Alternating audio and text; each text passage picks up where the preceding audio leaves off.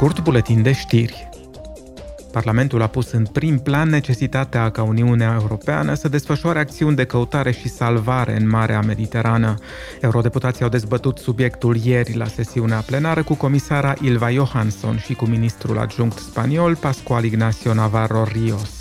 Comisara Johansson s-a concentrat asupra situației navei de migranți Adriana, care s-a scufundat luna trecută în prezența unei singure nave a gărzii de coastă a Greciei. Peste 600 de migranți au murit în acest naufragiu. Comisara a declarat Now we need to establish exactly what happened. Acum trebuie să stabilim exact ce s-a întâmplat, fiecare pas al acestei călătorii fatale. De ce s-a scufundat Adriana?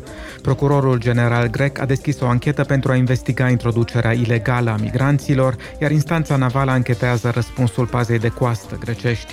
Investigațiile trebuie să restabilească încrederea și să garanteze că se vor identifica toți pașii care au condus la această situație, inclusiv ruta folosită pentru introducerea ilegală a migranților and confidence that the facts can be established, including the smuggling route followed.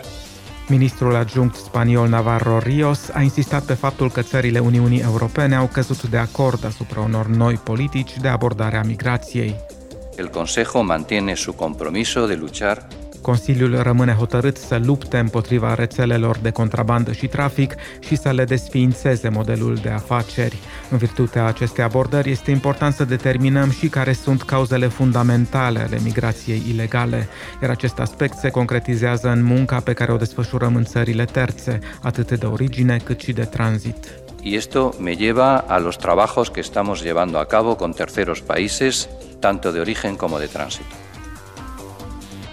Parlamentul European a adoptat la Strasburg noi norme pentru mai multe stații de alimentare alternative pentru mașini și camioane. Până în 2026 vor trebui instalate parcuri de încărcare cu energie electrică, cel puțin la fiecare 60 de kilometri, de-a lungul rutelor rețelei centrale transeuropene de transport. Pentru camioane și autobuze, stațiile de încărcare trebuie să fie amplasate la fiecare 120 de kilometri.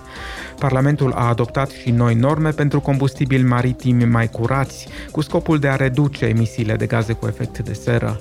Noile reguli fac parte din pachetul Pregătiți pentru 55, planul Uniunii Europene de a reduce emisiile de gaze cu efect de seră cu cel puțin 55% până în 2030, comparativ cu nivelurile din 1990. Parlamentul a adoptat o nouă legislație pentru a stimula industria chipurilor din Uniunea Europeană. Scopul actului este de a întări autonomia strategică și securitatea Europei privind semiconductorii.